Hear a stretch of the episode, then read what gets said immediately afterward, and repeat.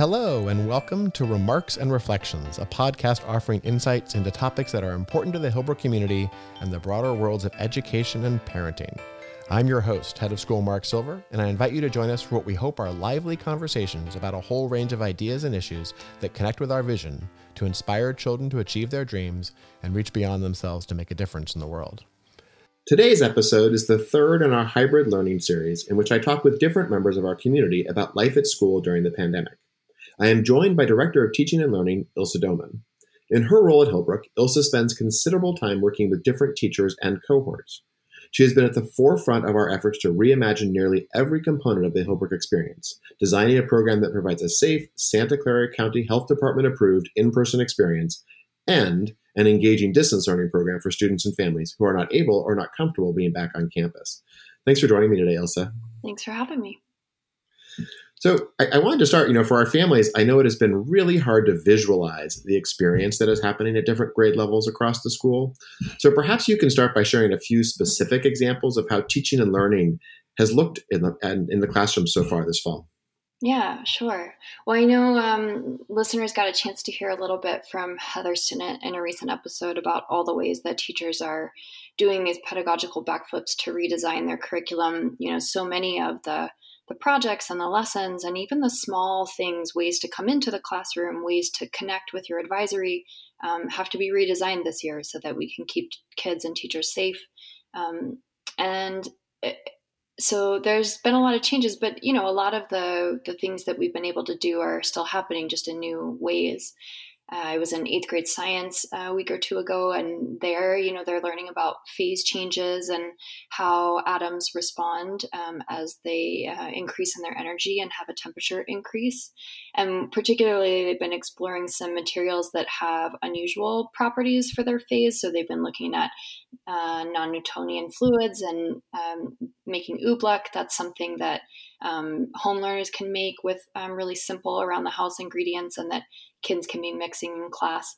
Um, and they've been doing some diagramming of the, the molecules of water and cornstarch that are making up that oobleck to help explain some pretty funny videos that they've been watching together, um, home learners and in-person learners of, you know, people online who have built uh, kiddie pools full of oobleck and are throwing bowling balls into them and watching what happens. And so um, they've been able to. What's the, what's the oobleck is you don't need to, like I don't need the exact. I know we can Google this, but like what what's the basic ingredients of oobleck? Yeah, so if you mix um, a whole lot of starch into water, it becomes like about as saturated as it can become, and turns into this material that uh, behaves very strangely because while it is still um, a liquid with solids mixed into it, it behaves as a solid when put under pressure. So um, if you strike it um, at the top of the surface, and turns out even with something like a chainsaw or a bowling ball, or um, they were watching a video of someone riding their mountain bike across the top of it,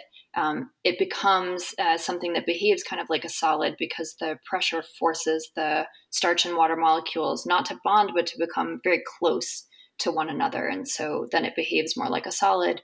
Um, whereas when you're not putting it under that pressure, it behaves like a liquid. And so um, if you stand still, for example, in the kiddie pool of oobleck, you'll sink into it. But if you run across, um, then you'll stay on the surface and, and not sink. That's great. It's yeah. such a that's a great science experience. Also, then as to your point, kind of a great thing that both stu- whether you're at school or at home, it's an easy one to to be able to experience.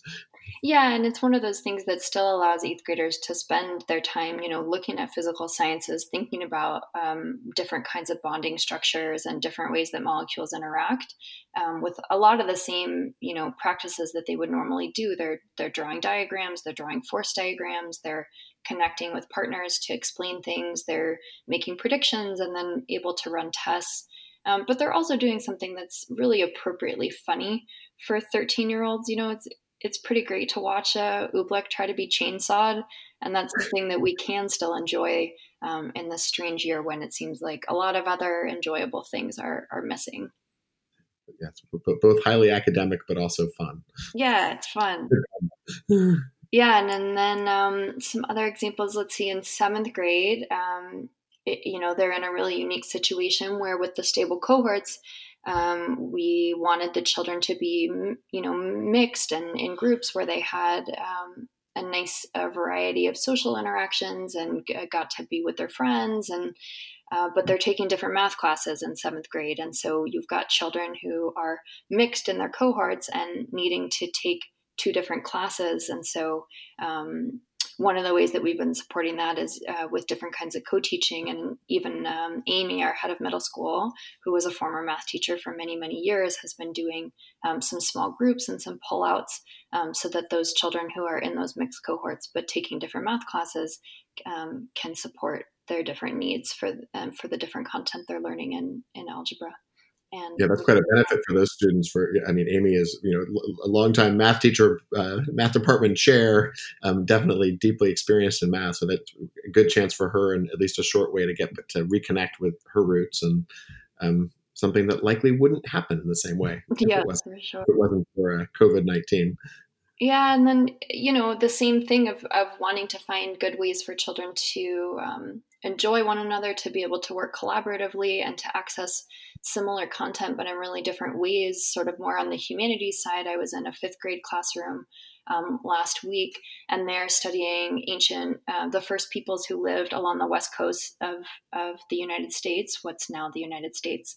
Um, and they're in their small groups mixed across um, you know some home learners are paired up with some on-campus learners and so those children are getting into zoom breakout rooms to work together they're researching um, the different ways that these groups you know had traditions and celebrations how did they gather and prepare the different foods that were available to them um, and what were the technologies and adaptations that they developed um, as a civilization in response to their immediate environment and, and, the kinds of challenges that they would have had. So that's a project, an investigation that children would be researching in a normal year, but now it's you know happening in very different ways. And in some ways, the the need for them to the outcome of that is they're um, you know each group is working on a different um, a different tribe and the different ways in which that tribe adapted to the situation where they were living. And the outcome is that they're going to be teaching their peers their fifth grade peers all about their the group that they were researching.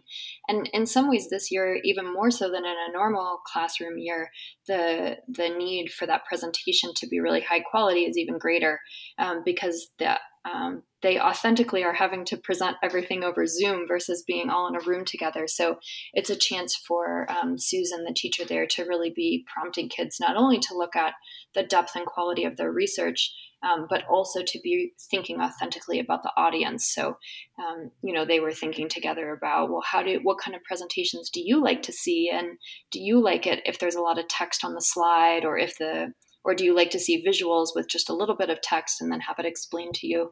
I also happened to walk by while she was um, talking with a child who had picked out a photograph um, that you know they're they're working on um, which photographs you can use from Google Image that have the right kind of licensing. And this child had picked a photograph of the desert, and it was a Minecraft um, sort of reenactment of the desert. And, um, you know, they were talking about, well, what color is the desert, you know, in this part of California? Like, let's look it up and really get on, get on Google Earth and see what it looks like there. Oh, the sand is, you know, this color and in Minecraft, it looks really different. So we want to be accurate in our, our representations. Um, it's interesting. The, the presentation piece is interesting clearly students have so much more facility in some ways with technology certainly than they have had historically.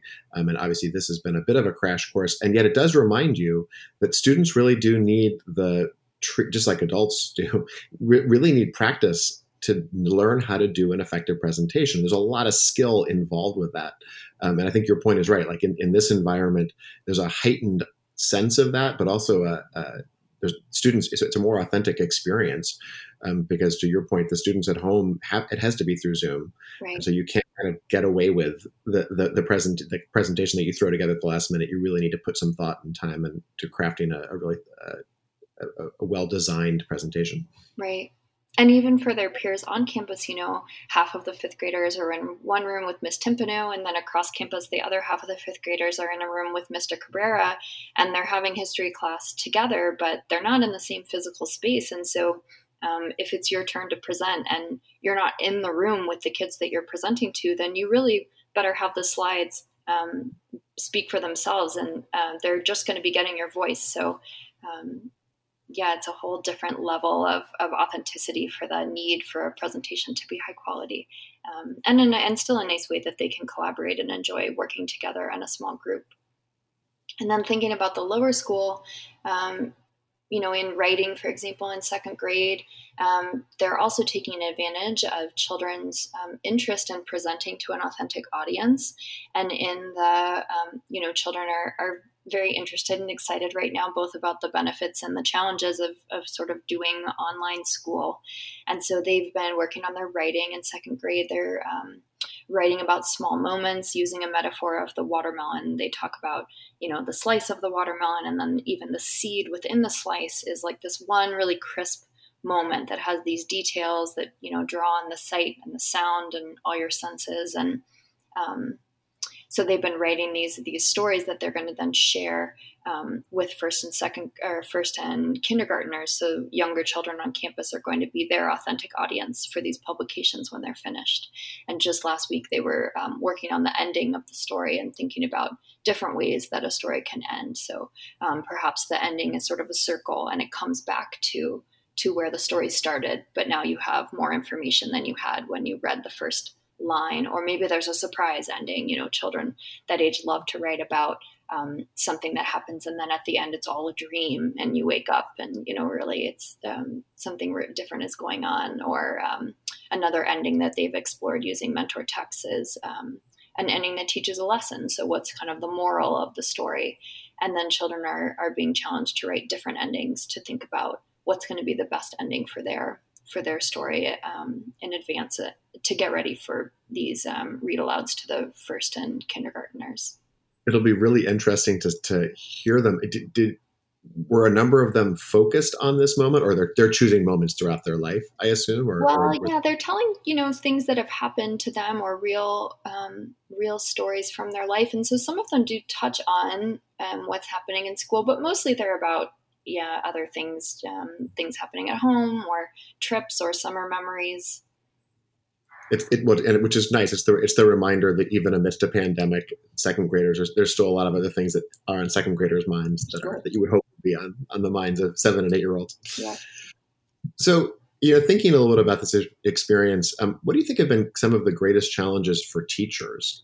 Yeah, well, I mean, I think Heather describing the pedagogical backflip was a, certainly one of the primary ones. It's um, it's the hardest time to be an educator because you have built up such a repertoire of things that work well, and of course you're in it because you love the age and the stage of kid that you teach, and you want them to have this really extraordinary experience at school.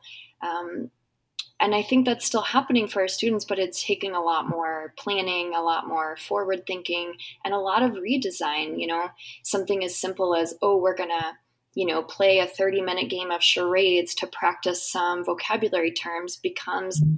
This whole production because you've got children at home who need to be able to have an authentic way to play the game and um, children who are in another room but are in the same class that's happening. And so how do you kind of transfer the sound and the sight and make sure that everyone has a, a way to guess that makes sense? So um, even simple things have have been hard.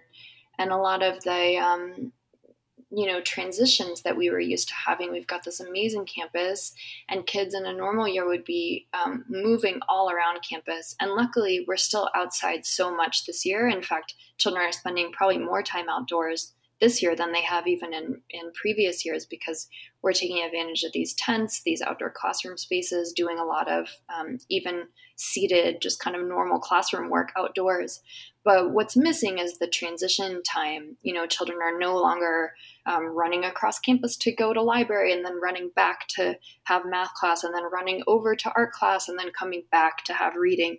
You know, they're they're in one area for most of the day, um, and so teachers are having to come up with a lot of great ways for children to not only take the mental break that would have come with that physical transition, but then also getting the the body break um, and so you see, you know, kids all the time walking into a, a space and the teacher is doing shaking it out, you know, with your left hand, your right hand, and then both your feet counting down from five or 10, um, doing big waterfall breaths where you're stretching your fingers to the sky and then going down to your tippy toes and, you know, we're having to really build these things into even in 30 or 45 minute increments um, to kind of help children learn strategies and routines for for resetting themselves and giving them that that physical and mental break that they need um, to get started. As you're describing this, I, you know, one of the things that I've heard people talk about a lot, and which you're hinting at a little bit, is you know, it feels a little bit like you're a first year teacher. So even you know, our, most of our teachers are extremely experienced and you know been around for a long time, and it feels a little bit like they're having to do something for the first time. But the other piece, so that piece comes out a little bit in what you're describing. But the piece that I hadn't about as much, or I don't know that we've heard as much about, which I thought, which I think is interesting, is that teachers have their bag of um, tricks and tools that they use to mm-hmm. teach, right, to engage with children. And they're just being forced to go really deep into those mm-hmm. all day in a way. I mean, it, it's the lack of um, kind of easy, like there's no, to your point, there's kind of no easy moment, right? right? Like typically, particularly after you've been teaching for a long time, like there's certain easy things that you have during a day. So there's, there's kind of ups and downs. You're kind of on all day and you're really having to um, manage all parts of the day. Yeah. So, you know, so the day that might be, to your point, like around things like transitions, which you just were like, great, you know, go run over to there and run around and get your get your yayas out. Like now you actually have to do like a design lesson. They know how to do it. It's not like they don't know how to do it. It's just yet one more thing that they have to do amidst all the other teaching. Which I, by the way, I love that you started as we were describing, like all of the great teaching that's happening. Right, there's so much teaching and learning happening on campus, despite the fact that they're in masks and stable cohorts and physically distancing. Yeah, absolutely. So um, I, have consistently noted that one, you know, there's nobody who would design a program like this absent a pandemic. Um, and then you and I have actually often wondered, as, along with some others, about like what, if anything, that we have designed this year might actually be an improvement over how we have done things in the past. And are there changes that we have made or are making that you expect might outlive the pandemic? Yeah, I, I think so. I think there's been um, a lot of instances where we've been forced to really rethink what's most important and hang on to the pieces that are core and then um, be ready to really quickly change everything else. And so, you know, out of that comes so many different ways of doing things, and, and undoubtedly some of them are improvements. I think some examples have been um, we've really tried some different things with the schedule this year than we than we have in in recent years and of course some of that is not things that we would like to keep forever we we won't want to keep kids in their one classroom you know for half the day and do their their body and brain breaks indoors that's that's no fun. Um, but i do think things like trying in eighth grade the the two week classes where children are having a really concentrated multi hour in a day experience with one of their English, history, science, or social impact and leadership teachers, and really getting to see, you know, that's 20 hours over two weeks that you're um, able to really like see a cycle of a project or see a unit um, begin, go through the middle, and then close. And I think that is something that we're hearing from kids that many of them are really enjoying. They're getting to feel like they can see their their learning expand and their understanding in a content area grow really rapidly in a two week period. And so that's feeling um, engaging and satisfying. We've also heard from students, and this has been a little bit of a surprise to me, that um, you know being forced to be in some smaller groups that maybe they wouldn't have picked exactly for themselves they've connected to a peer who you know maybe they were friends with when they were in first grade but they've kind of fallen out of touch. Um, or maybe it's somebody who they've really never known very well in their class and even though it's a small class maybe they've not played together or eaten lunch together in you know three five seven or ten years and now all of a sudden they're having this really bonded moment over this hard time and and finding out you know new things about people. And so i think we're seeing some ways in which um, the restriction is actually promoting um, um, growth and discovery for kids that perhaps will hang on to. Um, i think on the teaching end there have been some nice things that we've had to shift about the ways that teachers are learning and working together. So, with the stable cohorts um, in the different classrooms around campus that are sometimes doing a, an experience together facilitated by technology um, with the home learners, the, the technology facilitation, you know, can be um, sometimes just feel like it's making things harder. But the the co-teaching that's happening, I think, is really powerful. and the way in which, for example, all of our specialist teachers right now in lower school um, are really on a team in a way that they haven't previously needed to be on a team. And so the Spanish teacher and the art teacher and the library teacher are tuning into a class together and facilitating one another's um, lessons with a small group of children. And that's giving them a depth of, of insight and understanding into one another's curriculum um, that's producing a lot of new projects and a lot of new um, cross disciplinary things that I, I hope will stick around. Yeah, that's a, and that's a great example because in the year in which it's also I think often felt very isolating, like in terms of the actual physical interactions that we're having with colleagues around campus. To your point, there's actually a lot of interactions that are happening, particularly in the virtual space, which haven't happened before, and and, and kind of forced interactions, forced um, connections that are, I'm sure, going to lead to some really interesting um, opportunities, not only this year but but in future years. So, last question, um, and I've you know heard some people say that they worry, and, and this is less at, even at Hillbrook, but more broadly, but ask it at Hillbrook, um, you know, that there's this is somewhat a potentially of a lost year, um, you know, with with all of the challenges, with all of the limitations that we're facing um, as schools. What would you say to that in terms of Hillbrook in particular? Yeah, you know, it's a hard year. It's hard for all of us, and and school is hard, but people's home lives are hard too. And um, you know, it's been it's been an incredibly um, interesting year with COVID, with the forest fires, with the elections, with racial protests across the country, protests for racial equity. There's a lot happening, and and children are aware of of all of it, um, and are really, I think, watching adults closely to see.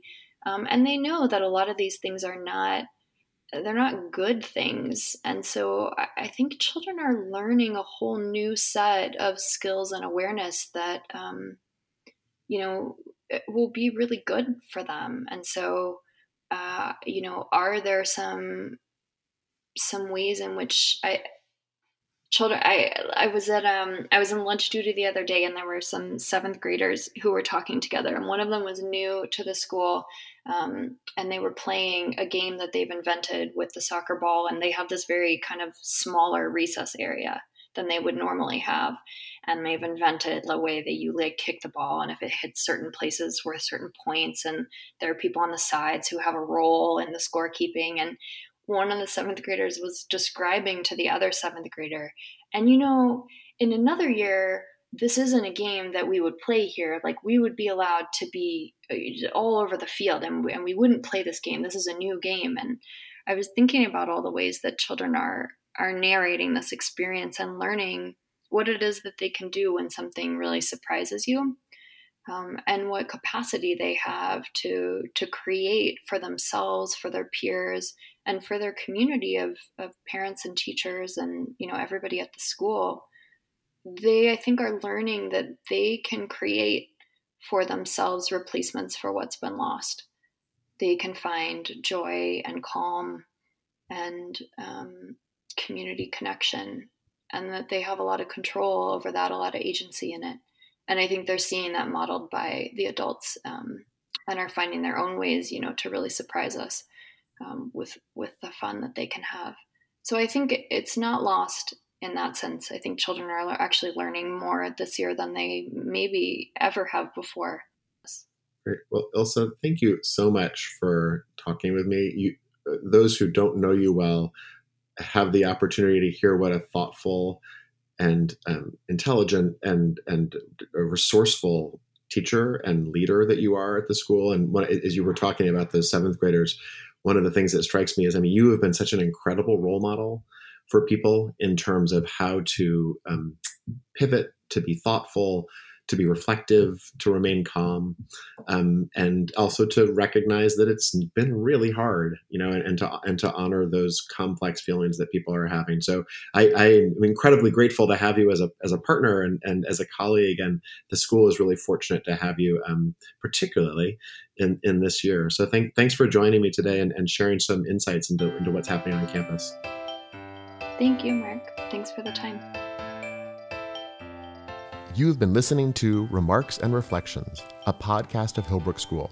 Be sure to subscribe to this podcast. You can also find the Remarks and Reflections blog post at hillbrook.us, another space where we are looking to connect with and engage members of our community in conversations important to our school, education, and parenting. And as always, you can find our school on Facebook, Twitter, Instagram, and of course, our website at hillbrook.org. Thanks for listening, have a great week, and be your best.